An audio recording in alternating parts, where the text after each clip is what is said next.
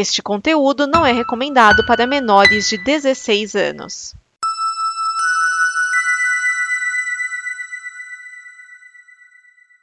Obrigado por dar play neste programa. Em nome das pessoas que o fizeram, peço que você expresse sua opinião nos comentários e considere nos apoiar na campanha de apoio, seja no Apoia-se ou no PicPay. As informações e os comentários estão em nosso site comboconteúdo.com. Agora, fique com o programa. Há um universo em que as pessoas... Genocida. Quem é desequilibrado não pode ser candidato a presidente da República. Nós temos um compromisso, nós. Isto cabe ao tempo demonstrar. Machadinho. Há sempre uma figura oculta, que é um cachorro atrás.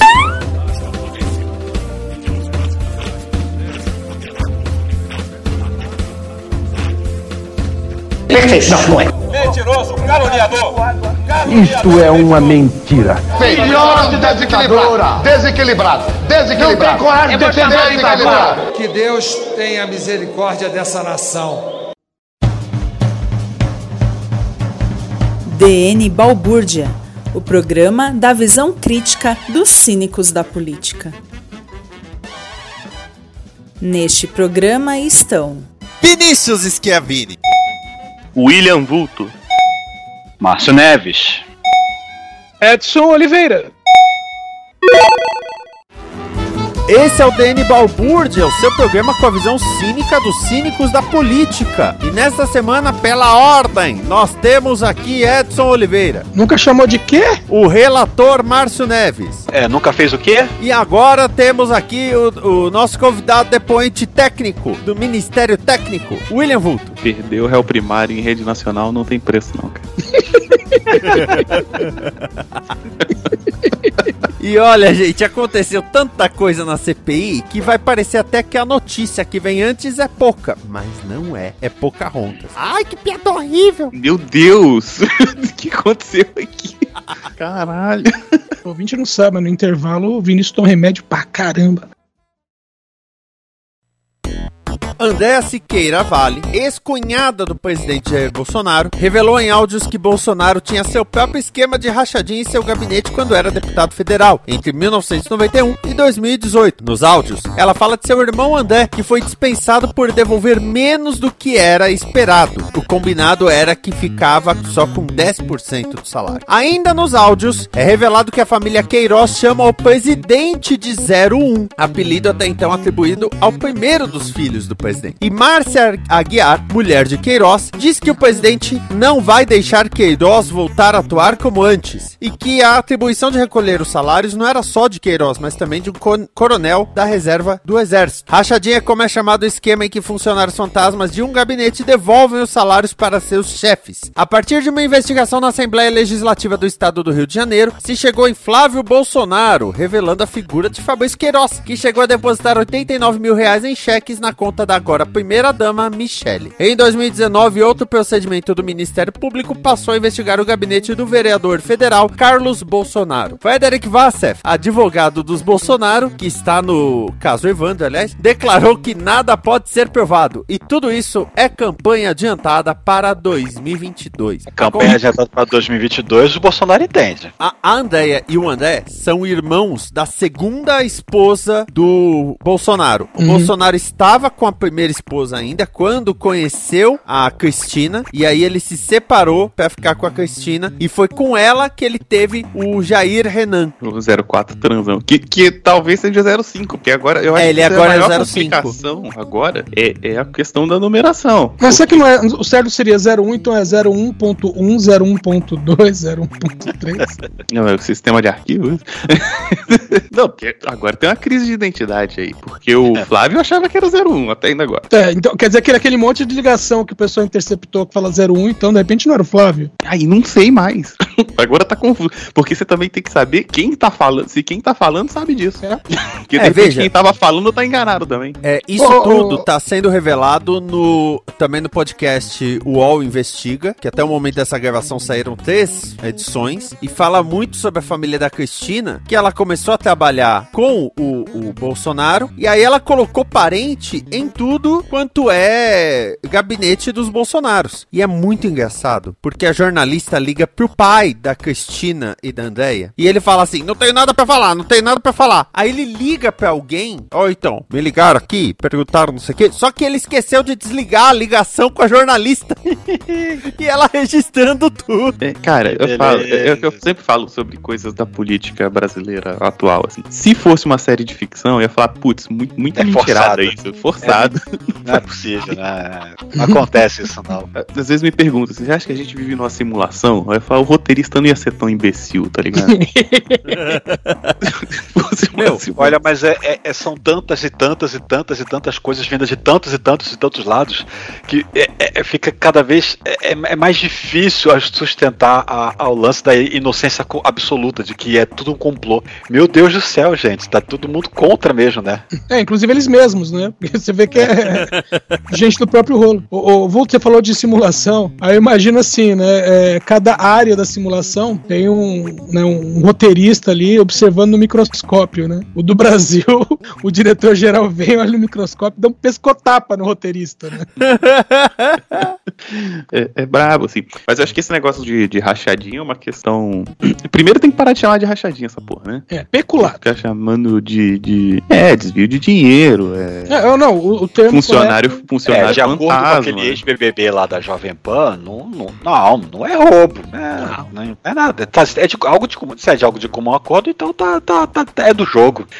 Exatamente. Pra defender o Bolsonaro até o próprio Meteoro fez numa das lives, ele botou lá, compartilhou uns peixes desses grupos que eles só têm infiltrados, né? Que relata lá de um cara falando assim, não, se é pra evitar o PT ou o comunismo, não é corrupção. A corrupção é válida, uma coisa assim. Roubar o dinheiro não é corrupção. Mas eu acho que esse que é o negócio de chamar de rachadinha, assim. Porque parece, se você forçar a barra, como essa galera força, que estão tentando criminalizar pessoas que são amigas e passam dinheiro entre elas, assim, tá?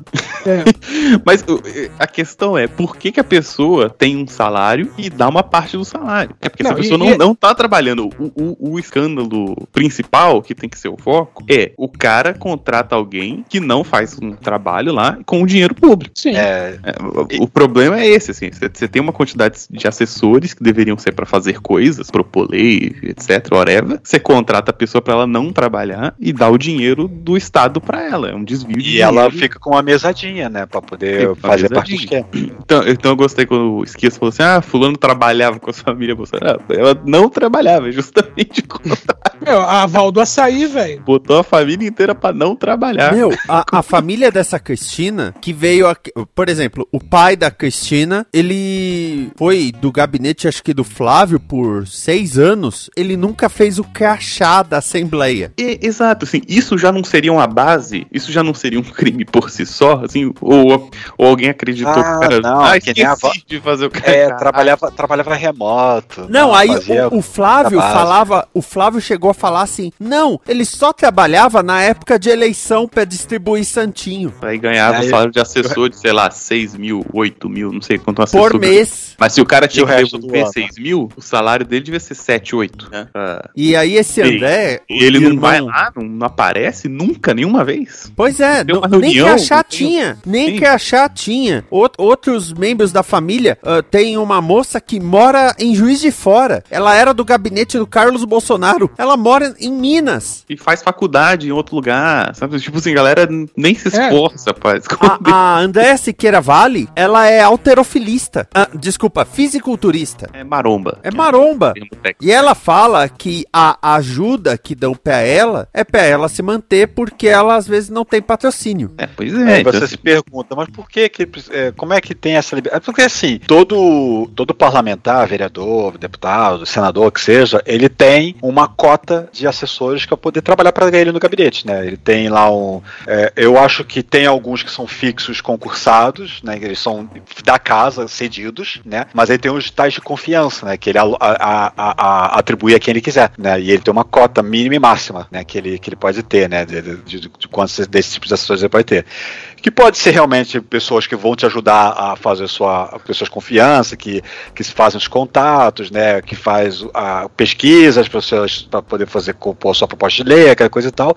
Realmente, pessoas que realmente trabalham, mas o caso aí é justamente, como o Vulto falou, né? Aquele pessoal que não trabalha, que está ali só para inchar mesmo. E não é que você tem uma cota fixa que você distribui e a quantos funcionários você quiser contratar. Não. A cada um que você aloca dentro da sua cota que você pode indicar é dinheiro do erário que sai para pagar aquele salário. Não é um fundo mensal que o parlamentar, deputado, vereador que seja, tem para poder alocar livremente para funcionários que ele contrata. Não é assim que funciona. Pois é. E eu acho que tem uma coisa que, assim, os outros parlamentares sempre tentam bater em outras coisas, assim, usar essa galera para tentar descobrir um outro esquema, porque essa parada dos assessores é uma bagunça e ninguém quer mexer. Porque, na verdade, esse negócio da Assembleia Legislativa não era mirando no Flávio. Na verdade, começaram por causa de outros deputados, só que chegou no Flávio, o esquema começou a ser muito maior, porque o Jair Bolsonaro sempre falou que ele cuidava dos gabinetes dos filhos, tanto que ele forçou a situação que o Carlos Bolsonaro concorreu a vereador aos 17 anos contra a própria mãe. Cara, é muito caso de família, né? A segunda ex-esposa tentou fugir do país, foi pra Noruega e tentou levar o filho junto. E o Jair Bolsonaro envolveu Itamaraty na história. E a questão da rachadinha, como o Vinícius já tinha dito, teve outros partidos, né? E era uma investigação geral. Só que os outros partidos, estão investigando e tal, o pessoal também assim, investiga. Só que no caso dos Bolsonaro, começou o negócio do não pode, não, vamos recorrer, tá querendo chegar no meu pai, não é comigo, sabe? Tipo assim, eles fazem tanta pressão pra não mexerem com eles que acaba chamando mais atenção ainda, entendeu? Sim, pode. Mas é isso aí. Você lembra daquele dele falando que não podia chamar de corrupto? Pode chamar de corrupto, é corrupto mesmo. Não é pra chamar de quê mesmo? O pessoal desenterrou um vídeo dele falando dos médicos lá de Cuba e falando, olha, porque eles têm que... Eles devolvem 90% do salário, entregam, né? Devolve, nem devolve. Entregam 90% do salário pros irmãos Castro, vê se pode um negócio desse, não sei o quê. E o pessoal jogou isso na rede, né? Quando é dos outros não pode, né? O seu tem que devolver. É claro, né, que como o próprio Wassef aí declarou, né? Não, isso não existe. É uma mentira, né? Então é um complô, vai ser processado. Tem que, se tá acusando, tem que provar. Aliás, acho-se que o Wassef falou isso, né? Que de novo ele tava trancado no banheiro feminino. Ele falou isso através da porta, assim. E aí o som fica meio abafado quando você fala de dentro do banheiro. Aliás, o Wassef é o advogado de Schrödinger, né? Ele é advogado da mesma mulher. É, porque quando é alguma coisa assim que ele olha e fala assim, não vai dar ruim, não. Não, eu sou advogado da família e tal, não sei o quê. Agora, quando, por exemplo, Queiroz na fazenda dele. Não sou advogado. Pulou o muro. Surgiu e nasceu aí. Por brotamento. Eu pensei que era a cebola que tava nascendo aí e era um Queiroz. Eu tô esperando o André Sadi sair da licença maternidade pra perguntar pro Wassef. Essas provas, esses áudios, eles chegaram voando? Né, porque... Lembrando que o DN fez primeiro. E lembrando também que Frederic Wassef foi um nome, no caso Evandro, que foi ignorado pelo Projeto Humanos. Ele falou naquela live com o André lá, né? Aquele deu piti. Eu lembro deles fazendo a live. Eu não vi a live, né? O pessoal dando um print falando assim, parece um casal discutindo a relação. É. É claro que tem muita coisa ainda a se apurar, mas... Isso surpreendeu vocês? Não, né? Não. Surpreendeu o áudio da pessoa lá, né? Porque ela meio que jogou no ventilador. Esse áudio é novo ou é um áudio velho que vazou agora? Não, é recente, porque é o seguinte, tem uma... Agora me foge o nome dela. Qual é o nome dela? Da jornalista? Esqueço. Juliana da Alpiva. Isso. A Juliana, ela tá fazendo uma série de reportagens, né, em torno do Bolsonaro, né? E o tema é o UOL Investiga, mas traz, né, o nome, o subtítulo, A Vida Secreta de Jair Bolsonaro. Então, tem algumas coisas no decorrer dos anos e das décadas em que foram ditas, né, algumas coisas foram ditas ao vento, vamos dizer assim. E ela está indo atrás dessas pessoas, aliás, não é de agora, já faz um tempo que ela está fazendo isso. Ela está indo atrás dessas pessoas que lá no passado falaram alguma coisa, ou, né, apareceu alguma coisa em torno, para ver o que essas pessoas dizem agora. Tipo, né, fazer entrevistas mesmo com essas pessoas. E nessas entrevistas aí surgiu esse áudio, entendeu? Isso aí é a Andréa falando diretamente com a jornalista. Era isso mesmo, que eu tava lembrando mais ou menos. Mas é ela falando com a jornalista mesmo, né? Sim. Então, aí que tá. Isso pra mim foi meio surpreendente, porque ela realmente dá as cartas, né? Assim, ela dá o caminho do... Cara, tem dois pontos aí. Um é esse, que teve gente que procurou a jornalista e falou com ela, mas os melhores áudios, cara, que nem o pai da André e da Cristina, né, que achou que tinha desligado o telefone. Essa foi bonita. E o casamento do André, né, desse irmão aí, André, estavam lá, tava a Andréia, tava a Cristina, e a Andréia começou a meio que desabafar. Ah, porra, eles me dão dinheiro, mas eu tenho que devolver a maior parte, né, eu sou assessora. E alguém gravou sem ela saber o que ela falou no casamento. Caramba.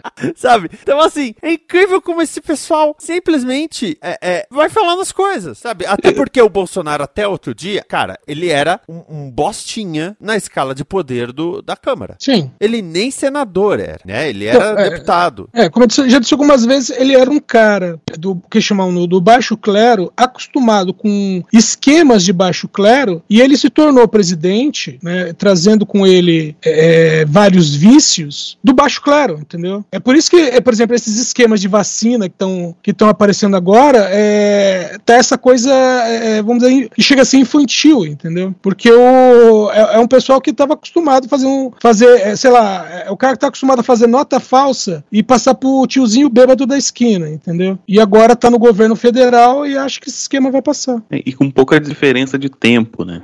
É muito recente. Eu tô pensando como é que os jornalistas estão tratando isso, assim, sabe? Porque, sei lá, se eu fosse editor de um jornal, eu ia chegar pra um repórter e falar, então, você tem uma tarefa agora. Você vai listar todos os assessores de todos os vereadores, por exemplo, sabe? Da cidade. E aí começar a ver, tipo assim, agora você vai comparando com o ponto, ou, por exemplo, essa coisa do crachá agora, né? Você conseguiria verificar se alguém ele não tá. Então, em vez de fazer continua fazendo a investigação pra trás, mas tu já tentar ir captando algumas coisas agora, entendeu? Assim, não é à toa. Porque, assim, é claro que, por exemplo, o pessoal do Bolsonaro, por exemplo, tá na defensiva agora, né? Não deve... Se não for muito burro, não tá com um funcionário fantasma lá agora cadastrado lá. Seria dar muito na pinta. Mas, cara, todos os vereadorzinhos de baixo clero, na Câmara de Piraporinha do Norte, deve ter uns esquemas de funcionário fantasma também, tá ligado? Mas essa é uma situação que, se começar a sair muita gente, vai dar na vista também, entendeu? Agora, sim. Por exemplo, os assessores lá do Flávio, quando deu o negócio da rachadinha, como a gente falou, né? Tava tendo aquela investigação geral, né? E a investigação chegou no Flávio. A primeira coisa que ele fez foi dispensar justamente o pessoal que estava envolvido, entendeu? Não, vamos dizer, ele dispensou todo mundo. Não, o pessoal que foi citado foi o pessoal que ele liberou. Falou, não, esse pessoal tá fora. E na época saiu, por exemplo, acho que era a irmã e a mãe do Adriano da Nóbrega, sabe? Que eram parentes do Adriano da Nóbrega e estavam lotados como assessores do Flávio. E ele só saiu... outros parentes do Queiroz também. Isso, a filha do Queiroz, outras pessoas. Essa é uma coisa. Agora, por exemplo, o Bolsonaro mesmo. O Bolsonaro, ele participou só de um debate em 2018. Nesse único debate que ele participou, falaram da Val do Açaí. Ah, não, porque a Val... Ele, não, a Val é minha funcionária, trabalha bem pra caramba e tal, não sei o quê. Ao chegar, o cara chegou lá com a foto, lá aqui, ó. A Val tem uma barraquinha de açaí e ela passa o tempo todo nessa barraquinha de açaí. Ela não trabalha pra você. Vamos dizer assim, o debate foi na quinta. Na sexta, a Val do Açaí foi dispensada, entendeu? Na quinta-feira, ela foi dita que era uma ótima funcionária. Na sexta-feira, ela foi demitida. Quando perguntaram por que ela tinha sido demitida, ele falou, porque eu descobri que ela tem uma barraquinha de açaí. A Val do Açaí. Exatamente. Que concorreu a vereadora... Não sei qual é a cidade exatamente que fica essa barraquinha dela, onde é que ela mora, como Val Bolsonaro, se eu não me engano. Sim, sim, fez isso mesmo. Ai, maluco. Tipo, mais cara de pau impossível. Impossível, impossível. E eu fico, agora eu tô pensando assim, o que precisa pra isso valer como prova? Assim?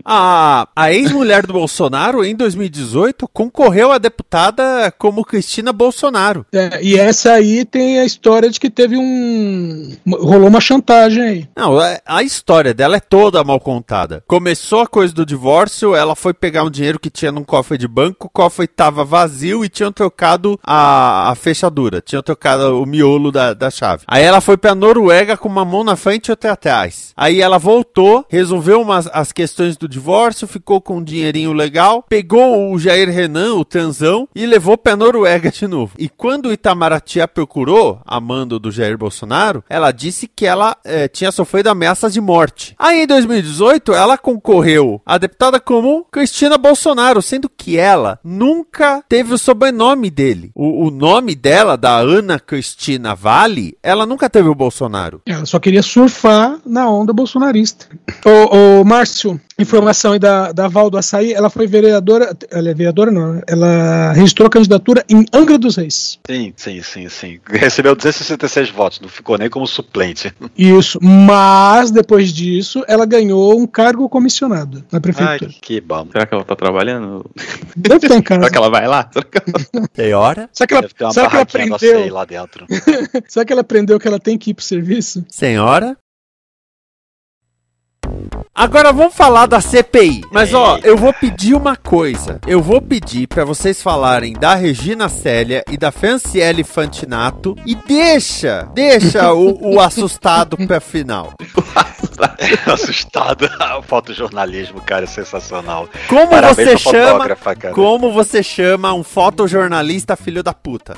Fotojornalista. É a melhor profissão do mundo. É, vou falar lá então da Dona Regina Célia. Ai, grande fiscal. Sim. Fiscal, cara, que não fiscaliza nada, cara. Assim, a própria Elisiane falou, né? Elisiane falou, minha senhora, então, pelo que eu tô vendo pro seu cargo, se fosse extinto, não faria diferença nenhuma, né? Por causa que... o pessoal me mandou, só tinha a questão do quantitativo, deu ok. Não, empresa, ninguém falou nada pra mim, não. Não é minha obrigação minha, não preciso olhar porque você é fiscal. Isso, que você tá fiscalizando? Eu sou fiscal do contrato, então eu tenho que garantir que o contrato seja cumprido. Ah, mas você viu lá quando negocia preço? Não, não vejo quando negocia preço, só vou ver depois que o contrato tá assinado, né? Vou fiscalizar a execução, tá bom. O contrato já tá assinado, lançaram a nota fiscal, o invoice. Ah, não sou eu que verifico o invoice. O invoice vai pra não sei quem. Ah, importação. Não, importação é com não sei quem. Assim, o fiscal do contrato, aparentemente, ele vai lá, olha as caixas e assina no final. Acho que é isso. Não, mas nem isso. Meu, a hora que falou assim, não, a quantidade de doses. Aqui tá dizendo que são 4 milhões e aqui do outro lado tá escrito que são 3 milhões. Ah, não, porque disseram que não ia ter condições de atender os 4 milhões. Mais ou menos por aí, né? Não exatamente esse número, mas... Não vai ter condições de atender as 4 milhões, são até as 3 milhões. Tá, isso não devia ser um aditamento ao contrato? Não. Precisa. Não, exatamente. Eu vou decidir receber o fiscal do contrato. Quando recebe, chegou a caixa, ela olha a caixa, olha o papel e assina. Eu acho que é essa a função do fiscal do contrato, porque todas as outras coisas não eram com ela. É coisa trivial assim, né? Ah, não, vai vir 1 milhão a menos, já vi 25% a menos, tá de boa, tá liberado. Depois vem, né? Por causa que aí depois não tem restrição, depois compensa, né? Assim, ela é a pessoa que tem o poder para decidir se quantas efetivamente vão ser entregas por entrega, em vez de seguir o que está no contrato. Se não pode seguir o que está no contrato, tem que subir para quem fez o contrato, né? Não seria ela que faria isso, né? Pelo menos a mim é o que eu imagino, né? Mudou a empresa que vai receber, mudou a quantidade que vai entregar, mudou o valor da unidade. E era rapadura, agora deu, muqueca. Você que deu o prosseguimento sem perguntar pra nenhum superior. Você praticamente negociou outro contrato. Não, e isso, o que eu acho mais legal legal é como eles se embananam pra explicar o fato de que ninguém levantou o olho e falou, galera, não tem algo errado? Não tem algo, sei lá, galera, sei lá, eu tô meio desculpa. Não, eles ficam porque batendo muito na tecla de que isso nunca passaria pra frente, porque tem que passar por um, tem que passar por outro. Olha, tava passando, é porque em algum momento travou, por causa que se realmente ninguém olha pra nada, vai até o final e aí foda-se, né? Não, aí é um negócio tipo assim, eu vou usar a marca aqui. Ó, eu vou comprar chocolate da Nestlé, mas eu não vou comprar através da Nestlé. Eu vou comprar através dessa empresa, a Boa Sorte Seguros, que é administrada por um coveiro. E ele tá negociando Danone. Aí você pode falar, pera, um coveiro por uma empresa de seguros tá negociando Danone quando eu quero comprar chocolate da Nestlé. O melhor exemplo que deram foi da cerveja. Falou assim, você deu R$250 pro cara e falou, vai comprar Heineken. O cara voltou com um glacial e com uma nota de R$2.000. E também tem essa, né, que assim, aí já é a parte pré do contrato, mas tudo tava correndo muito rápido pra essa vacina, que a primeira remessa era pra ser entregue dia 17 de março. Assim, o contrato que foi negociado e fechado em fevereiro. Eu, nossa, sem passar pela Anvisa. E só com fiscal de contrato. E tratamento privilegiado. 22, né? Então, assim, não, mas aí é aquela questão de fato e efetivo, né? Que tem a pessoa já é indicada, já tem a portaria assinada, mas só vai ser publicada, sabe lá quando. Não sei porque demorou tanto também pra publicar, né? Não sei se tem datas específicas pra publicar essas portarias no Diário Oficial, mas ela dizia que ela já era. Todo dia, porra. Pois é, né? O nome não, já diz, né? Perguntaram pra ela, Márcio, por que demorou pra ela passar pra assinar, passar pra frente, pra publicar, e ela falou que ela tava de férias. Não, isso foi outro fato. Não, outro foi fato? Isso aí, não. Tá misturando as coisas. O lance da portaria... essa realmente eu confundi. O lance da portaria, sei lá por quê, por causa que ela foi apontada como fiscal do contrato no início de março, não, final de fevereiro, não lembro. Meados de março. Ela entrou em 22 de março, sendo Não, aí é que você está se confundindo. 22 de março foi quando foi publicado no Diário Oficial, mas ela dizia, e de acordo com o depoimento do Miranda lá, o Ricardo, que ela já era efetiva. Antes. Tá, mas só não estava oficial. A portaria já tinha sido assinada, ela não tinha sido publicada, entendeu? Então ela estava semanas atuando como fiscal do contrato sem estar efetivada. É quase como aconteceu com a Luana, lá do... vai trabalhando aí, depois a gente vê. Vai trabalhando aí que depois a gente oficializa, não oficializou, né? No caso dela, No caso dela foi, mas depois que já te rolou, na segunda-feira, depois que tinha rolado, né, aquele levantamento de, não, peraí, tem coisa errada demais aqui, isso aqui, tá muito estranho isso daqui, fala com o irmão, vou levar pro presidente, e corrigem depois, né? É porque assim, 5 dias depois. Essa parada do fiscal de contrato é até uma parada relativamente comum, tá? Porque o fiscal de contrato, ele é tipo ele não é um cargo, né? Você tem o cargo geral, mas tipo, cada contrato tem que definir alguém que vai ser o fiscal daquele contrato, é tipo uma nomeação temporária. Então se você tá trabalhando ali, seu chefe fala, você vai cuidar desse contrato. Você fala assim, beleza, a parte de deixar certinho no esquema, até poderia. Se fosse esse o único problema dessa história toda, não seria um problema. Tranquilo, normal. O problema é que tem um monte de outros problemas nesse contrato. Digamos que esse problema é, sei lá, o Snake Eyes no universo todo dos 500 milhões de G.I. Joe. Ou, se você preferir, ele é apenas o Jigglypuff no universo de problemas de Pokémon. Não, ela deu o autorizo lá pra invoice, que seria a terceira invoice, que ainda estava errado, por causa que estava o nome, acertou as doses, mas aí em nome da empresa ainda estava errado, estava aquela Madison no lugar, mas ela diz, não, mas veio um outro aqui, né, um outro documento enviado pela Precisa, dizendo que não, a Madison tá de boa, é do grupo da Barate, aquela coisa e tal, tá, beleza, ela deu, aí ela falou que ela não deu aprovação, que ela deu lá o aceite condicionado, né, mas do jeito que ela fez a redação do e-mail, não era um aceite condicionado, tá aprovado, apesar disso, né, pode prosseguir, depois manda um negócio aí. Pode prosseguir, vai ficar pendente tal coisa. Não é como se dissesse, pode prosseguir quando resolver tal coisa, entende? A redação faz diferença, gente.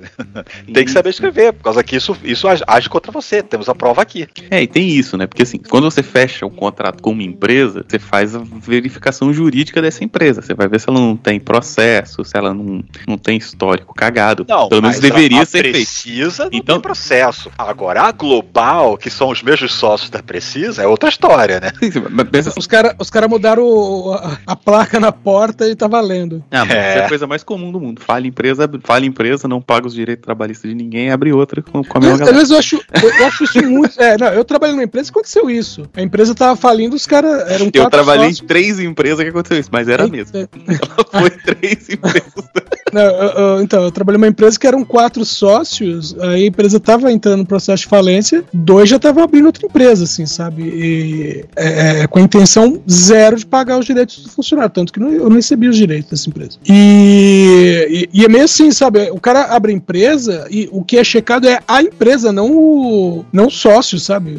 Não tá batendo todo mundo. Mas o que eu queria dizer é o seguinte, eu vou fazer um contrato com uma empresa, eu verifico essa empresa. No meio da execução do contrato, eu falo assim, não, mas vai pagar pra outra. Aí você fala assim, então só acrescenta outra no contrato. Mas essa segunda empresa que a pessoa acrescentou, que é quem vai receber o dinheiro, você não verificou, entendeu? Então, assim, se eu tivesse uma empresa fraudulenta e quisesse fazer um esquema, eu entraria com outra, depois acrescentaria fraudulenta depois. Entende? Tem essa também. Então, assim, não dá pra ficar, não, é só depois, no que a gente vai comentar depois, o cara fala assim, não, mas é um processo normal, depois acrescenta outra empresa lá, é só provar que é do mesmo grupo, que tá bom, pagar um, pagar outra, é tudo a mesma coisa. Eu falo assim, não, cara, não é. Existe um motivo pra não ser, tá ligado? É coisa, né? O fiscal que não fiscaliza. É problema. Esse é o mote que a gente tem visto na CPI, né? Todo mundo é o problema dos outros. Todo mundo não é responsabilidade minha. Vocês viram aquele filme com a Meryl Streep, A Lavanderia? Não vi. Bom, eu vi. Tanto que tem Odebrecht. Então, tem um esquema lá de paraísos fiscais, você abre empresa fora do país e tal. Essa empresa é gerida por um escritório de advocacia. É aquele filme dos Panama Papers? É. Isso, esse aí. Isso. E aí, a empresa tem um diretor, né? E o diretor é um funcionarinho dessa empresa de advocacia que só alguém dá uma pilha de papel na mesa e ele fala, pronto, assina esses contratos aqui. É o Ramon. E a pessoa assina, né? E é um pouco isso, aparentemente, assim, os funcionários que são benquistos por esse governo é isso, é a galera que assina o que aparece na frente. Deixa eu perguntar, vocês leram aquela série do Justiceiro, desenhado pelo Steve Dillon? Justiceiro não, do Mercenário, desenhado pelo Steve Dillon, que era Anatomia de um Assassino? Sim. Não. Tem uma parte lá que ele tá explicando o esquema, que ele contando a história, né? Ele falando de um esquema lá de tráfico de drogas. Aí ele pega lá um Zezinho lá, banguela, né? Um chicano banguela, fala, Ramon, vem cá. Acho que era, não sei se é Ramon, Pablo, uma coisa assim. Ramon, vem cá. Ó, você vai organizar tudo isso e tal, não sei o que, você que é o chefe, tá beleza? Não, tá beleza, ok, né? O cara todo pimpão, né? Aí aparece a droga sendo vendida, droga passada, tá, não sei o que, depois só aparece o Justiceiro chegando na cidade. Quem é Ramon? Porque o mercenário passou batido, né? Agora, o nome que tá lá é do Ramon que vai se ferrar. Mas eu acho que é uma característica curiosa desse governo, que é um governo que é totalmente contra a transparência, né? Então você tem o cartão de vacina com sigilo de 100 anos, você tem todo esse tipo de coisa. Então a sensação que eu tenho é, tipo assim, se eu puder exigir que você faça uma coisa sem te dizer isso, é o que essa galera mais gosta. Então assim, o Mandetta saiu porque queriam que ele fizesse aquela prescrição lá da cloroquina, ele não fez. Aí o Tais saiu porque queriam que ele fizesse a prescrição da cloroquina e ele não fez. Aí você pergunta pro Pazuello, o Bolsonaro te mandou fazer a prescrição da cloroquina? Não, mas eu fiz porque eu quis da minha cabeça. Deu vontade. Então é isso, assim. Ele disse que nunca fez isso. Nunca o receitou remédio nenhum. Não é receitar, né? Ele fez assinou aquele protocolo doido lá. Mas então é isso, assim. Você demite quem não faz e a próxima pessoa que entrar já sabe que tem que fazer. Aí você não precisa dizer, pra todos os efeitos, você nunca deu essa ordem. É um monte de gente fazendo merda que fala assim, não, mas eu não foi meu chefe que mandou, não. É a mesma linha do eu não falei China, tá ok? Fui fazendo. E por outro lado, tudo que os caras puderem não dizer assim, não, mas isso não é do meu departamento. Ah, viu que tava errado? Ah, até vi, mas aí não é comigo mais, né? É um monte, é a galera pegando o estereótipo do servidor público falcatrua, tá ligado? Acho que até um dos senadores comenta isso, assim, eu não queria achar que você era esse tipo de servidor público que, se não é da minha alçada, não é problema meu, tá ligado? Eu gosto que pro Dória, por exemplo, parecer um cara eficiente, era só ele fazer o mínimo, que ele já se destacava. E ele ainda tá com o lance de, opa, chegou mais vacina, vamos adiantar as datas de vacinação. Já adiantou umas 3 vezes. Dá vontade de falar, cara, você não precisa se esforçar tanto. A gente já sabe que você é menos ruim que o Bolsonaro. Simplesmente por ter vacina. Até o Mr. Henkin é menos ruim que o Bolsonaro. E Franciele Fantinato, Fontana, Ferdinale, tem tanto F nesse nome. Aliás, Vocês acharam esse dia meio cansado já? Assim, meio pessoal. Foi tipo o epílogo, assim, sabe? A quarta-feira foi season finale. Mas em relação a esse dia da gravação, ainda tem mais amanhã. Ainda tem o William, que é o subordinado do Luiz Ricardo, né? Que foi o cara que mandou lá fez lá o envio lá da rejeição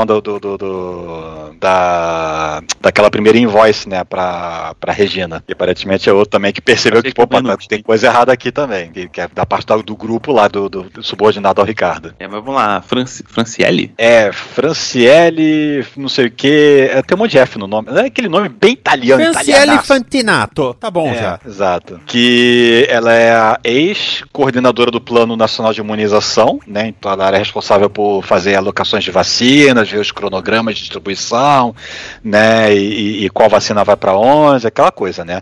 Aliás, a gente fala seu sobrenome, né, que é o Plano Nacional de Imunização, que é o PNI, ainda bem que não foi o Plano Nacional de Combate à Covid, né, porque senão ia ser PNC Covid. Que ela saiu, né, do governo, ela pediu exoneração, eu não sei se ela pediu um afastamento, uma licença, ou se ela saiu de vez, né, pediu pra ser exonerada. Ela pediu pra ser exonerada, segundo ela disse que era motivos pessoais e porque a vacinação estava sendo excessivamente politizada. É, exatamente, que ela não tinha apoio, porque não tinha vacina, não chegava vacina, né, a gente precisa vacinar as pessoas, beleza, mas cadê a vacina que não tá chegando, né, e independente disso, tava vendo muito politização, né, como das palavras dela, né, de qual das vacinas, né, qual vacina é boa, qual vacina é ruim, essa vacina não pode, essa não vou comprar, essa aqui, né, tava um jogo político em cima de qual vacina vamos comprar ou não vamos comprar, né, ou se vamos comprar ou não, né, as vacinas, né. Mas hoje foi um dia mais morno, hoje em relação ao dia que a gente tá gravando, né, foi o depoimento dela, foi um dia um pouco mais morno, tanto que ela chegou como ela ficou com habeas corpus, né, que ela chegou como investigada, já com pedido de quebra de sigilo telemático e tudo mais, né, solicitado, né, então ela já procurou um advogado, entrou com habeas corpus, que eu sou investigada e tal, e eu não fui nem ouvida, já tô me jogando pra investigada, como é que pode isso, né? Não vou nem participar de acareação com a doutora Luana, por causa que, como é que pode? Nem me ouviram antes primeiro, né, pra poder fazer isso, né?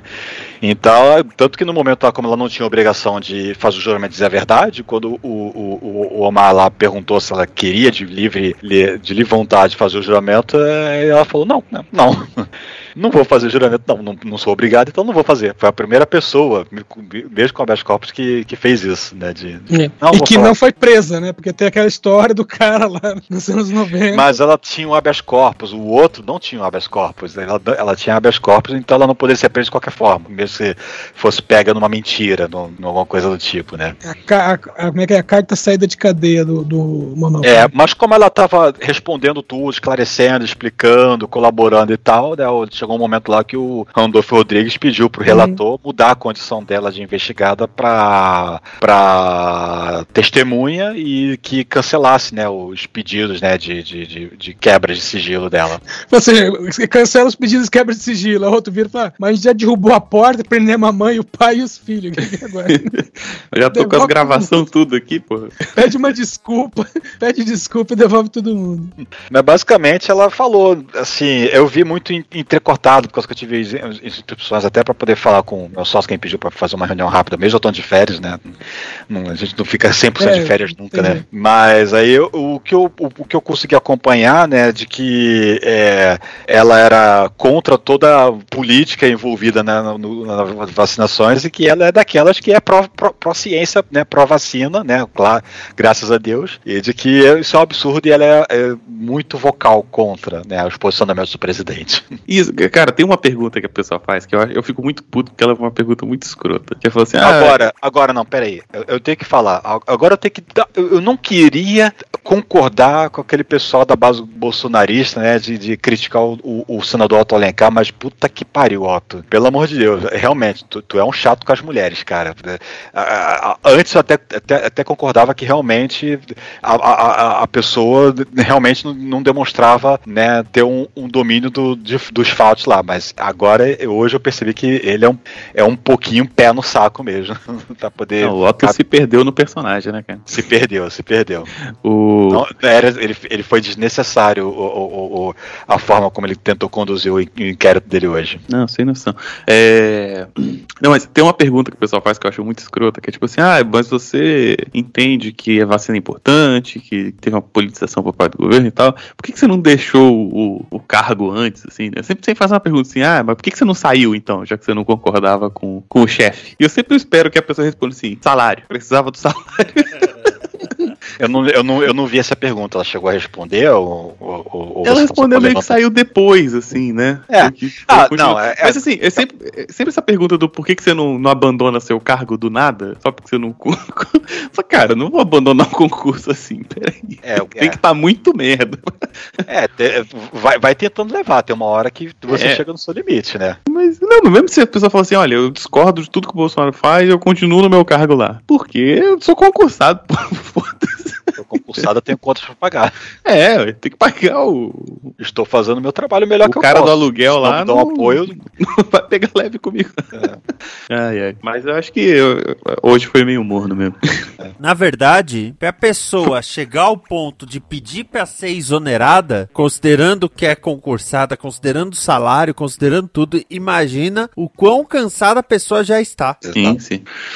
E teve aquela situação que ela falou, né, do lance lá de que como não tinha vacina suficiente, então teve que fazer pelo menos começando pelos prioritários, né, pelos que mais precisariam da vacina, né, pelos motivos diversos, prioridades, comorbidades e tal, e dentro desses prioritários tinha o esquema lá dos detentos, né, por causa que, assim, eles não estão isolados, eles estão detentos, mas eles estão em contato uns com os outros, com os funcionários, né, com o pessoal da carceragem, né, e as visitações, né, que não vão deixar de acontecer.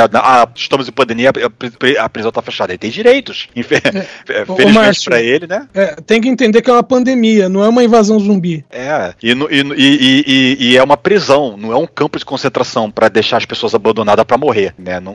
Assim, por mais que você discorde com você fala assim, é tudo bandido, tem que se fuder mesmo. Ainda assim, eles são pessoas que o governo tem responsabilidade sobre a integridade delas, mínima que seja, né? Então faria sentido. E que ela foi contra justamente quando o Elcio, né, tá tudo, cara, sim, tudo é incrível, todos os momentos, todo lugar, todos os depoimentos, o nome desse cara surge, né? O número, na época 02 do ministério, né? O Elcio Franco, né? Como faz lá o pessoal do BTI, homem da terrível faca de caveira, o homem do broche de caveira! Tá terrível o broche de caveira na faca ensanguentada, aquela coisa e tal, né? Que ele mandou tirar do plano, né, de prioritários toda a população carcerária, né? Então ela foi contra. Não pode, né? Por causa que eles são extremamente vulneráveis se a doença entrar ali e não tiver o controle da vacinação, é extermínio. Vai morrer muito ali. Tem aquele lance também, eu não lembro se ela falou, se já foi de outro momento que eu tô puxando de cabeça.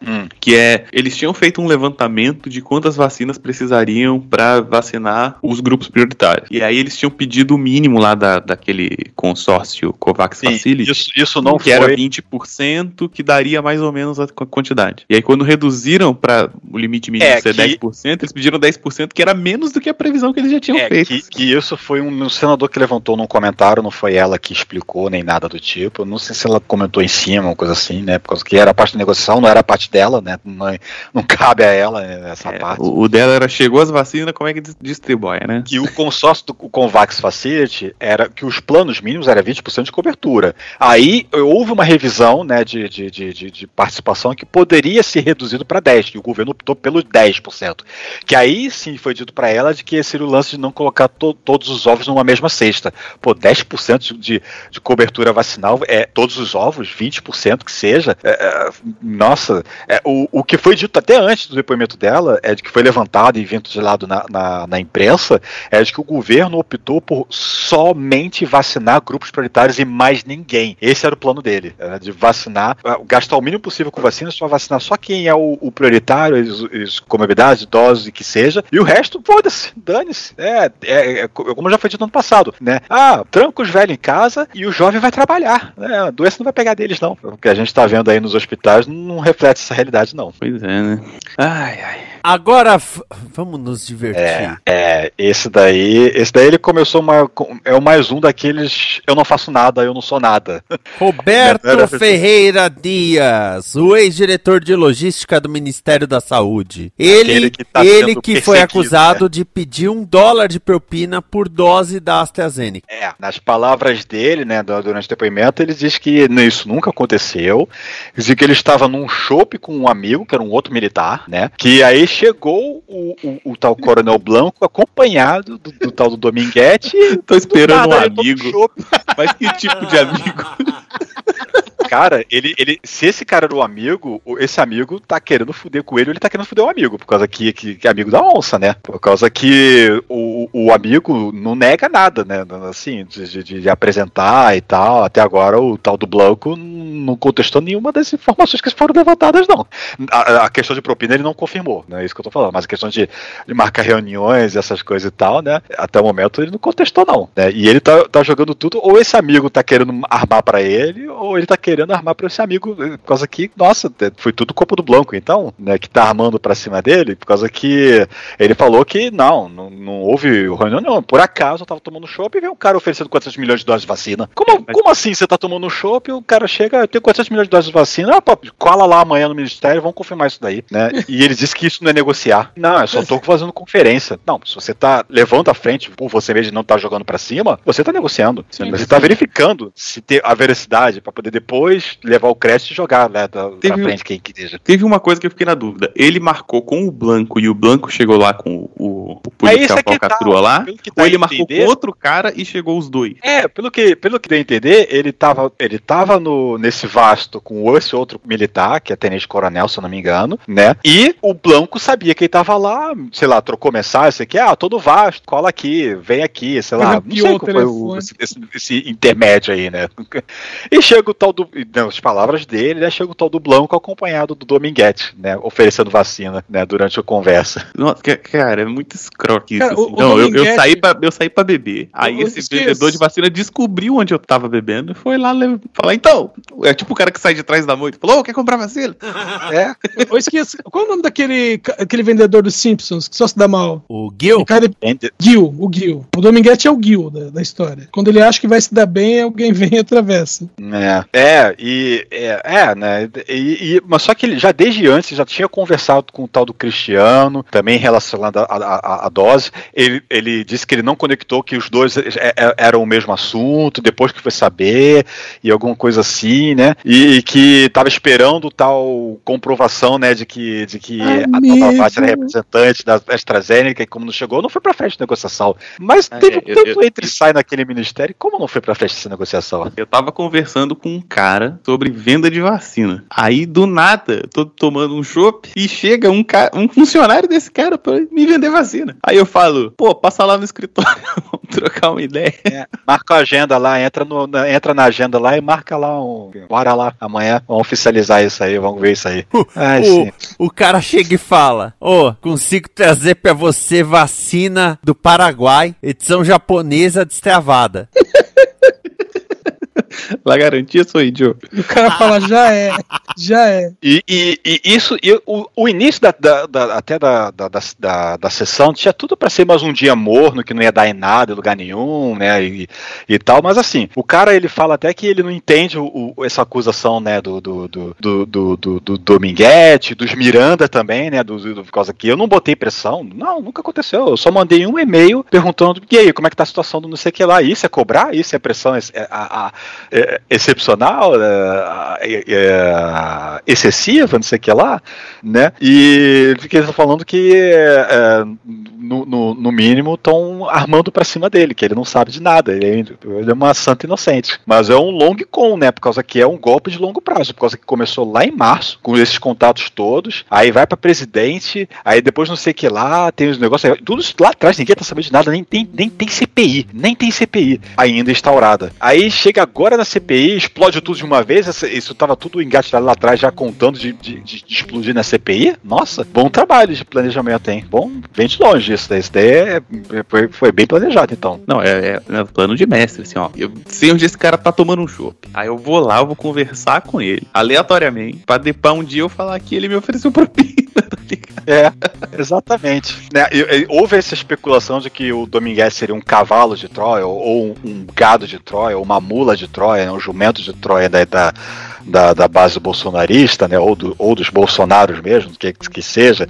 de que qual seria a especulação? Que nos entre eles lá, ó, teve aquele cara lá atrás que estava oferecendo vacina com a empresa fajuta, pô, vamos cooptar ele pra ele inventar uma coisa aqui, só pra ele poder meter aquele, um áudio aqui fake do Miranda e incriminar ele, né, uma coisa assim, né, ou seja, o cara teria cooptado um cara pra se fuder, pra incriminar um outro.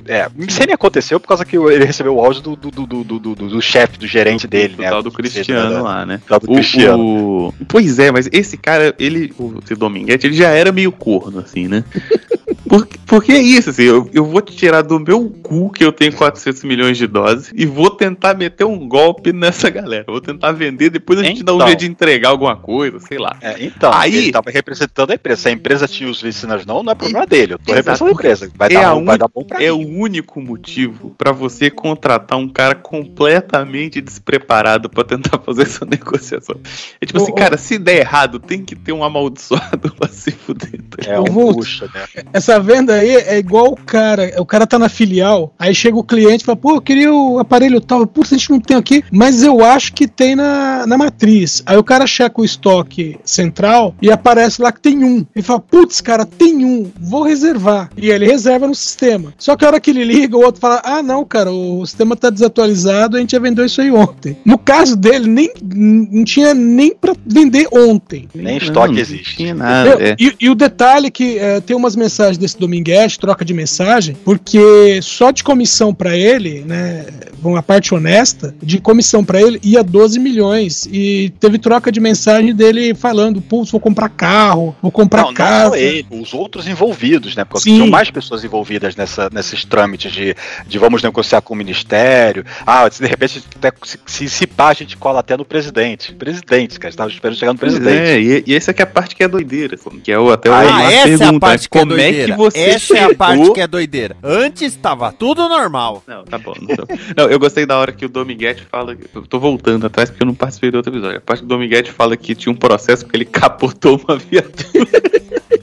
O cara tá cheio de dívida. Eu imaginei o pessoal com choque de cultura mesmo, indo ao delírio. Assim. Capotou a viatura! Assim, o cara merecia uma promoção, ele é praticamente um herói de ação dos anos 80.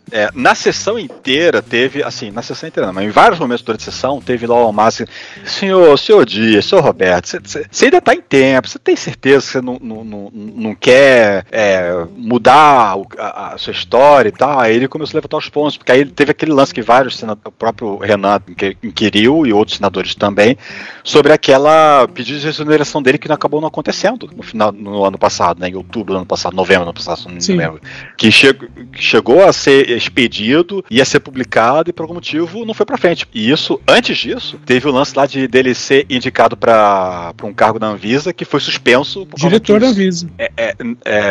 Por causa que é um diretor da Anvisa, né? Por causa que o presidente da Anvisa é o outro lá que tem mandato, né? Então ele ainda tá no mandato ainda. Que não foi pra frente porque surgiram casos lá de irregularidades e uma coisa, não lembro agora exatamente. Foi um contrato que ele tinha feito, era uma irregularidade em outro contrato que tinha sido assinado. Exatamente. Aí depois, semanas depois, se eu não me engano, né? Teve lá o lance do pedido de exoneração que acabou não indo pra frente, né? O Pazuello e o Elcio queriam tirar ele não saiu, né? E é um cara que ele tá no governo já no quarto ministro, estava no quarto ministro, porque já, agora sim ele efetivamente conseguiram exonerar ele, né? Detalhe, se o cara não era justo, correto, até a base do Bolsonaro estava toda em defesa dele, por que ele foi exonerado? Qual foi a razão da exoneração? Depois que veio essas denúncias à tona, foi só por vai que vamos garantir, né? Não entendo, né? E no exato momento em que falam, olha, o cara tava cobrando propina, papum, exonerado. Vão exonerar só por garantia? É assim que funciona, né? Agora sim. Mas o Omar tava... E vai o Omar, por que o senhor ficou? Por causa que ele tá lá nesse cargo, né? Nessa chefia lá do DELOG, né? Que é a divisão de logística. Desde 2019, né? Quando o Mandetta foi nomeado ministro, né? Um pouco depois. E aí Mandetta saiu, Taixa entrou, manteve, Taixa saiu, Pazuello entrou, manteve, Pazuello saiu, Queiroz entrou, manteve, e é um cargo de confiança, é por indicação, né? O ministro anterior deu ok, vou te manter? 4 ministros? Esquisito, né? Mas vamos lá, né? Vamos lá. Mas o Aziz, né, ficou, né? O Omar ficou, olha, tem certeza? E que no meio disso tinha áudios, trocas de mensagens, tinha uma porrada de coisa, né? Mas aí fala, mas não são áudios meus, não, eu não tô envolvido, tô falando de mim, mas não tô aí, não é comigo, né? O que eu tenho a ver com isso, né? Se estão falando de mim é mentira. Até que chegou no finalzinho da sessão, o Omar Aziz já um tanto emputecido, né, que olha, eu sei que você tem um dossiê, assim, um pouco antes, na verdade, você tem um dossiê, eu não tô perguntando se você tem um dossiê, eu tô afirmando que você tem um dossiê, que eu sei onde ele está e com quem está. Eita, tem informação privilegiada então, né, por causa que nem os outros senadores sabiam desse dossiê. Aí já subiu a música, já começou a... Isso aí é o Daciolo. Aquelas músicas Daciolo. E aparentemente já tá começando a vazar dados, assim, envolvidos no dossiê, né, parece que tem generais, tem os militares ali nesse tal dossiê aí. Ô Márcio, esse é o momento que o Daciolo vira pro Ciro e fala, ursal. Você disse, igual anime, ursal. O quê? Você disse ursal? Ele disse ursal. Meu Deus, ursal. Aí, mais no final, mais à frente um pouco no final da sessão, né, quando o Omar Aziz já tinha voltado e tal, falou assim, não vou fazer mais pergunta não, porque ele tá detido. Ele vai estar preso. Vou chamar a polícia, pode deter ele aqui. Aí a advogada, não, que isso, absurdo, isso aqui, baseado em quê? Quem tá mentindo? Eu tô dando chancelho o dia inteiro pra ele falar a verdade, ele não fala a verdade, então esteja preso. E não, aí ele foi calmo, assim. Não, porque ele vai ser recolhido agora. O Omar Aziz, ele não vai responder nada. Ele fala igual um psicopata, já repararam? Ele é o cara que tem a vítima amarrada e tá ali, tipo, afiando o palito que ele vai enfiar embaixo da unha. Olha, mas ele fala, ele vai ser preso agora, como se ele tivesse falando assim, não, porque ele decidiu que ele vai no banheiro ali, então a gente vai dar um tempo. Ele falou assim, então acabou aqui porque ele vai ser preso agora. Não é eu que vou prender, ele vai ser preso. Olha, teve senador que veio correndo lá do plenário pra poder questionar, como pode isso aqui? Veio no pique. O Marco Rogério, por exemplo, tava lá pra trás. Olha, correndo, absurdo isso. Esse tava no banheiro, veio arrumando as calças. Que nossa, né? Foi uma discussão, não sei o que, não, isso não pode, isso aqui, baseado no que. Aí me puxaram a carta, a famosa, como eu chamo, defesa Dilma, nos outros que você não prendeu, por que vai prender nesse agora? Que a defesa Dilma seria o caso. Outros também pedalaram porque é Dilma agora, né? Que foi a defesa geral na internet e também a dos senadores e deputados do PT e tudo mais. E, assim, é aquela coisa, né? Tem um certo ponto nisso, por causa que ele já teve tantas vezes chances antes, alguns ele não poderia de jeito nenhum por causa de habeas corpus. Mas, no Weingarten, por exemplo, ali foi político. Ele não prendeu, por causa que se ele prende ali, aí todo mundo ia vir com o HC, e pronto. Aí, tava aí muito no começo. Não ia falar nada. Mas agora que já tem quase 3 meses, já tem 2 meses e um pouquinho, né, de CPI, já tá vendo aí a questão de prorrogação e tal, já tá na fase de não tem mais tantas testemunhas, agora a gente tem investigados, né, agora... Já tá no final da primeira temporada. É, agora acabou a festa, da mentira. Tá em flagrante mentira, desde preso, e ele estreou justamente com isso. Detalhe, o pessoal do Meteoro pegou uma matéria lá, acho que do UOL, que ele fez um levantamento dessas outras prisões que vieram em CPI, e essa é a primeira vez que uma pessoa é efetivamente presa por calúnia, por acusação de estar mentindo. Todas as outras pedidos de prisão que houveram antes, Celso Pita, aquele cara lá de 90 e quanto lá, que disse que não ia fazer o juramento, sim. É, todos foram presos por desacato, sim. Né? Não por perjúrio, né? Esse foi o primeiro caso do cara que foi preso por perjúrio. Já foi solto, já pagou lá a condicional lá e... É, R$1.100 de fiança. É, pagou a fiança. Mas tomou o susto que não passava o Wi-Fi. Eu tava conversando com alguém esses dias, né? Porque é um crime de baixa, que tem a pena muito baixa, ele é fiançável, então a fiança acaba sendo um valor baixo também. Mas eu tava pensando justamente, eu acho que isso gasta o réu primário, né? Gasta. Eu acho que acabou, pelo menos... Tá fichado. Fala assim, ó, o cara vai ficar preso por 2 horas, tem que ter pelo menos um negão esperando ele na cela. Mas é preso por... Mas aí ele vai ser acusado por qual crime? Crime de perjúrio. Esse é o crime que ele cometeu, entendeu? Não é um crime de alguma coisa que a CPI levantou e atribuiu a ele. Não. Durante o depoimento, ele era testemunha e mentiu. E foi, de acordo com o Aziz, era flagrante o delito, né? O delito era flagrante porque ele sabia que estava mentindo. Ele não disse o que ele estava dizendo de mentira. Isso a gente está esperando até agora, né? Exatamente, né? Deve ser essa questão desse dossiê aí. Não, mas não é só dossiê. Mas ali, enquanto eu estava ali aguardando, ali que estava na discussão ainda, o Omar Aziz ficou falando. Ele falou assim, não, eu perguntei tal coisa. O senhor não me respondeu. O senhor me respondeu outra coisa. Tem o áudio dizendo que o senhor disse. O senhor não me respondeu. É, mas aí a própria advogada levantou. Mas esse é áudio de outras pessoas. Mas assim, cara, 2 dias antes, o Dominguete já sabia que ia encontrar com o cara na quinta-feira. Talvez assim, mas o áudio não diz que ia encontrar com ele no Vasto. Então já sabia que ia encontrar com ele na quinta-feira. Quem marcou o chopp? Foi o próprio Dias que fez o chopp lá, e o Blanco perguntou, onde é que tu tá? Eu tô indo aí. Foi assim que funcionou? Então tem que ter um levantamento desses fatos aí, pra poder saber, né? Por causa que já 2 dias antes, já tinha lá o Dominguete falando lá que tá tudo certo, já conversei com ele falando, até, né? Então, já tinha falado com dias antes, é isso? Né? Então tem muita coisa que tem que ser levantada aí pra poder ser apurada, né? Mas que o tal da negociação tava acontecendo já desde antes, muito antes, tava acontecendo. Poderia ser uma falcatrua, sim, mas era um esperto tentando enganar um malandro, né? O Ricardo Dias, ele não tinha sido exonerado naquele evento anterior, mas ele foi exonerado agora, não foi? É, agora foi. Depois que veio à tona esse lance da acusação de propina. Ah, talvez pode rolar um efeito psicológico aí, né, cara? Porque os caras ficaram tentando convencer ele, do tipo assim, pô, os caras já te abandonaram. De acordo com o que o Omar falou, né, o dossiê foi feito depois de todo aquele incidente de vou ser indicado pra Anvisa, não posso ir pra Anvisa, tentaram me exonerar, não fui exonerado. Aí ele fez o dossiê pra poder se garantir. É mais ou menos assim, Vulto. Digamos que você trabalha numa empresa e tem acesso a certas pastas que podem te garantir um bom emprego em outro lugar ou uma boa chantagem nesse mesmo lugar. Sim. Aí você fala assim, o cara fala assim, olha, você vai ser demitido, tá? Fica esperto que até sexta-feira você vai ser demitido. Chega sexta-feira e você não é demitido. E ninguém fala mais nada sobre isso. O que você faz? Você fala, vou pegar esses arquivos aqui que eu tenho, fazer uma cópia deles, porque isso vai ser útil lá na frente. Então, ele tá fazendo isso desde outubro. Não, sim, tô falando assim, porque a galera ficou tentando convencer ele o seguinte, a galera já te abandonou, eu sei que você tem um dossiê, vamos negociar, vamos ser amigo. Aí o cara falou assim, quero nada com vocês não, seus bons. Depois que o Omar até deu a voz de prisão e tudo, os outros senadores falaram, não, então agora é a hora, se explica aí, fala a verdade, vamos reverter. Agora você se consagra. E ele falou que não sei de nada, não, isso daí não existe, nada, isso aqui. Então tá bom, continua pretexto preso. Então, aí eu queria ver, depois desse apavoro, se ele não muda de ideia. Não, agora, se ele for reconvocado, vai ser exatamente como investigado, e aí sim que ele pode ficar calado, não abrir o bico pra nada. Mas já falei, o cara que vai ficar calado, ele tem que fazer piada, tem que provocar, tem que falar da mãe dele. Até o cara levantava, desacato. No caso dele agora, ele não é mais réu primário. Aquela piada do bolo, sabe? Eu tenho vários jeitos de te fazer falar. Cara, mas eu aguento tortura. O cara aparece com um bolo, assim. Bolo é pra quem fala. nunca viram essa tirinha, não? Já. Isso é um pudim? É, pudim é só pra quem fala.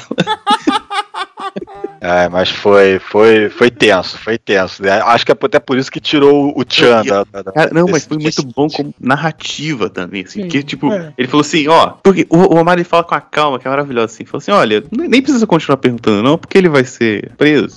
Parecia que ia ser uma atitude do cara ser preso. Parecia que o cara vai ser levado pro Carandiru, né? É, porque ele assim, ó, ele não vai poder mais responder porque ele tá sendo preso.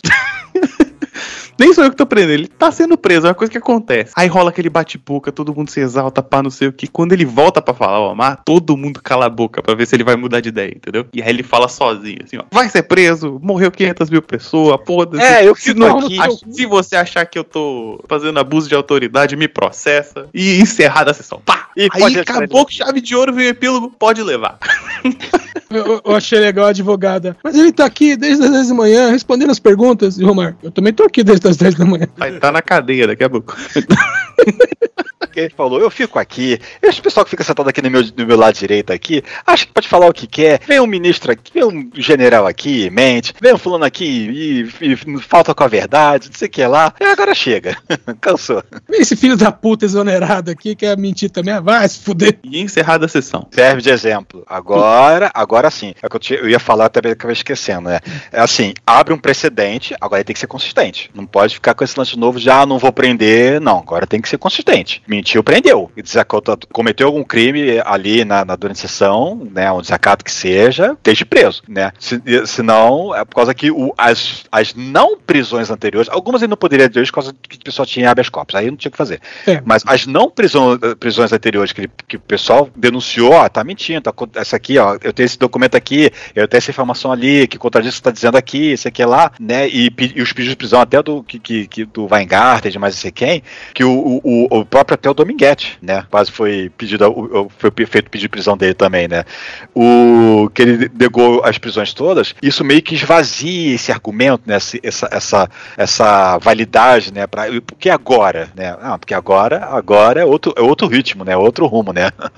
Temos que dar exemplo, não pode simplesmente passar pano para 100% de todo mundo. Mas aí ele cria um precedente para ele, né? E tem que ser consistente agora adiante, que senão aí fica feio. Aí realmente esvazia ainda mais, né, aquele pedido de prisão do Roberto Dias. Então, agora sobre o dito dossiê, segundo consta, né, aí já é boatos e fofocas, mas estaria em poder do irmão do Roberto Dias, e esse irmão estaria em Madrid, que é algo bem específico, né? Rapaz. Eu tinha respondido um tweet aqui do Medo e Delírio, que eles estavam retweetando, né, essa questão do dossiê. Deixa eu ver aqui o que tava falando aqui já de Puelso aqui, ó. Bastidores. Dossiê produzido por Roberto Dias atinge nomes da Casa Civil, Ministério da Saúde, empresários e representantes das Forças Armadas. Deixa claro uma disputa entre civis e militares por propina. A expectativa é que a CPI tenha acesso aos documentos nos próximos dias. É que aquele lance, né, que o pessoal está até comentando, né, no assunto não. Acho que foi o assunto mesmo. Que tem uma briga interna entre a trupe dos militares, né, que era Pazuello, Elcio, Bolsonaro e companhia, e a trupe do Centrão, que aí é como é o não sei o que? Ricardo Barros. Os amigos do Ricardo Barros, né? Que incluía o Dias, né? Ele era porque o Dias tem um primo que tem uma empresa, não sei onde, que vende pro governo, ele foi indicado pra um fulano que é da base do Bastos, aquela coisa toda, né? Por isso que ele não foi exonerado, que ele tem costas quentes, vamos dizer assim, né? Então, supostamente, a exoneração foi cancelada por causa que o Ricardo Barros chegou, que porra é essa aí? Vai tirar meu homem daí? Não sei se isso foi o que aconteceu. Tire a mão do meu homem! Então, aparentemente, tem uma briga interna entre facções mesmo. Né, dos militares que querem se dar bem e do Centrão que quer se dar bem, e um tá querendo morder o pedaço do outro. Eu fiquei imaginando agora. Ah, ai, qual que é o nome daquela louca de direita? Ah, tem os... Qual? Qual dessa você tá se referindo? Tem a Zambelli. A Zambelli. A Zambelli mesmo? Centrão, vem aqui brincar. Ou você tá falando da Janaína Pascoal? Não, a Zambelli já vale. Centrão, vem aqui brincar. É, tá nisso, né? Vamos ver o que os próximos capítulos reservam, né? E, gente, não vou mais falar de calendário da CPI, por causa que não existe calendário. É, agora... não existe calendário. É... Toda semana ele muda de um dia pro outro, então não tem mais o que saber o que vai ser e quando. É, uma coisa que comentaram é que eles iam chamar um dos sócios da Precisa, alguma coisa... Não lembro, mas ele tá com habeas corpus nas costas. Sim. E vai ser um outro caso Wizard, né? Então, por isso que eles querem reverter isso, pelo menos. Não, aí chegaram a falar de, ao invés de chamar esse cara, chamar, tipo, a secretária. É, a secretária dele. É, exato. Eu não sei como é que ficou isso. O Elcio Franco já tá com data? O terrível homem que brocha de caveira. Tá na agenda sem data. Por causa que não tem como ter data, muda de um dia pro outro. O Roberto Barros também, né? Uhum. O Ricardo Barros. Ricardo Barros, sim. Acho que é Gilberto Barros. Aê, Cassinão! Mas o Ricardo Barros, eles estão juntando uma Jinkidama pra... Ele até entrou com um pedido no Supremo, que o Supremo falou, por que não estão chamando? É pra chamar logo. Que é meio assim, ele tá querendo ir logo antes que os caras consigam munição contra ele. É. E só que CPI é o seguinte, não é o depoente que escolhe, quem escolhe é a comissão. Exato. Então vou chamar ele só no final do mês. O próprio Luiz Miranda, né, o Miranda USA, e junto com o irmão, foi uma deliberação, por causa que ele não era convocado, era o irmão, né, pra poder fazer o depoimento, né. Nossa, mas chegou lá e justificou, viu, porque o irmão era muito sem ritmo, viu. Ou se o irmão estivesse sozinho ali, ele tinha derretido. Foi o que eu falei na outra gravação, ele tinha derretido, por causa que ele não...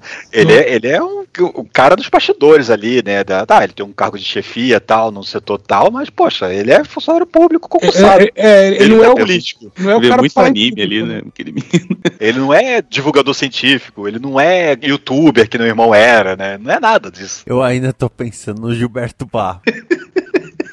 Você fala Cassinão ou Cansinão? Porque tem a Cansina aí também, né? O contrato da Cansina aí, que também tem sendo olhado assim, que coisa estranha aí. Então, Márcio, e nessa linha, né, hoje, né, quando a gente grava, o Laurício foi exonerado do cargo. Sim, exato. Mais um exonerado, né? Por quê? O que ele tinha a dever? Por que, assim, do nada foi decidido exonerado? Foi porque, cansamos dele? Ele no dia anterior, o cara bom, trabalha bem, faz meu trabalho e de repente tá exonerado, não precisa mais dele. Por quê? Então, e esse o Laurício é justamente o cara que deu o aval para aquele tal reverendo, que é o outro também, para negociar as tais 400 milhões de doses da AstraZeneca Padavit. E teve esse negócio também, né, que entrou o Dominguete... Olha essa manchete aqui, revista POI. O coronel da saúde, braço direito de Pazuello, o homem da broche de caveira, Elcio Franco, transferiu mais de 90 milhões do dinheiro das vacinas para que militares fizessem manutenção de aviões. O homem do broche de caveira. Essa conta irá para as coisas. O medo e delírio tá virando um novo choque de cultura, né? Vai virar a conta tá crescendo. Fonte dos memes. Cara, mas até os senadores estão citando, né? A conta tá crescendo. Mas também os caras não conseguem passar um dia sem fazer merda, né? Você fala assim, tem militar que é cagado. Aí os caras mandam uma carta. Parece não, nem todos os militares. É assim, né? É aquele povo que tá acostumado a roubar migalha e de repente ter uma padaria inteira no colo, né? Aí não sabe o que fazer. Ó, eu entrei aqui no cagômetro pra ver como é que tá a coisa. O governo está 0 dia... o cagômetro. Cagômetro.com, melhor site. O governo está 0 dias sem fazer uma cagada. O recorde do governo Bolsonaro sem fazer cagada é 19 dias, que foi durante as férias. Durante 31 meses de governo foram aproximadamente 349 cagadas, a média de uma cagada a cada 2,6 dias. Caralho. Ainda teve a chave de cocô aí, né, em cima desse lance da prisão, né, do Roberto Dias, que foi lá a nota, né, emitida lá pelo ministro de defesa e o chefe, né, das três forças, né, dos subordinados diretos. Lá, né, é ridículo, absurdo, sem propósito aquela nota. Meu, os caras falam assim, as forças armadas vão endurecer se continuarem, se a CPI, né, se os senadores continuarem desse jeito. Cara, a única coisa que veio na cabeça foi In the Navy, com o Village People. Os militares endurecendo. É, e foi do clube militar, não foi? Do clube dos militares aposentados amaldiçoados lá. Cara, tava tendo uma reunião antes, né, deles soltarem a notinha, a nota de repúdio, tava tendo uma reunião interministerial lá. Não, mas essa nota foi do clube militar, não foi? Não. Ministério da Defesa. Ministério da Defesa. É tudo os velhos, né, cara? Essa parte de vamos endurecer o wishful thinking, tá ligado? Todo mundo apertando a bolsinha, a bolsinha da prótese. É isso, cara. Igual o próprio Bolsonaro mesmo, assim. Alguém que fala assim, no meio de uma conversa aleatoriamente, assim, eu não broxo. Por quê? Você sabe por que é. O flashback veio, assim, do nada. Quem não brocha, não precisa ficar falando que não brocha. E na verdade todo mundo brocha. Mas sei lá, mano. Eu tenho uma frase que eu uso pra várias ocasiões, que é o menos naquela vez que... Pois é, cara. Esta é uma produção da Combo. Confira todo o conteúdo do amanhã em nosso site, comboconteúdo.com.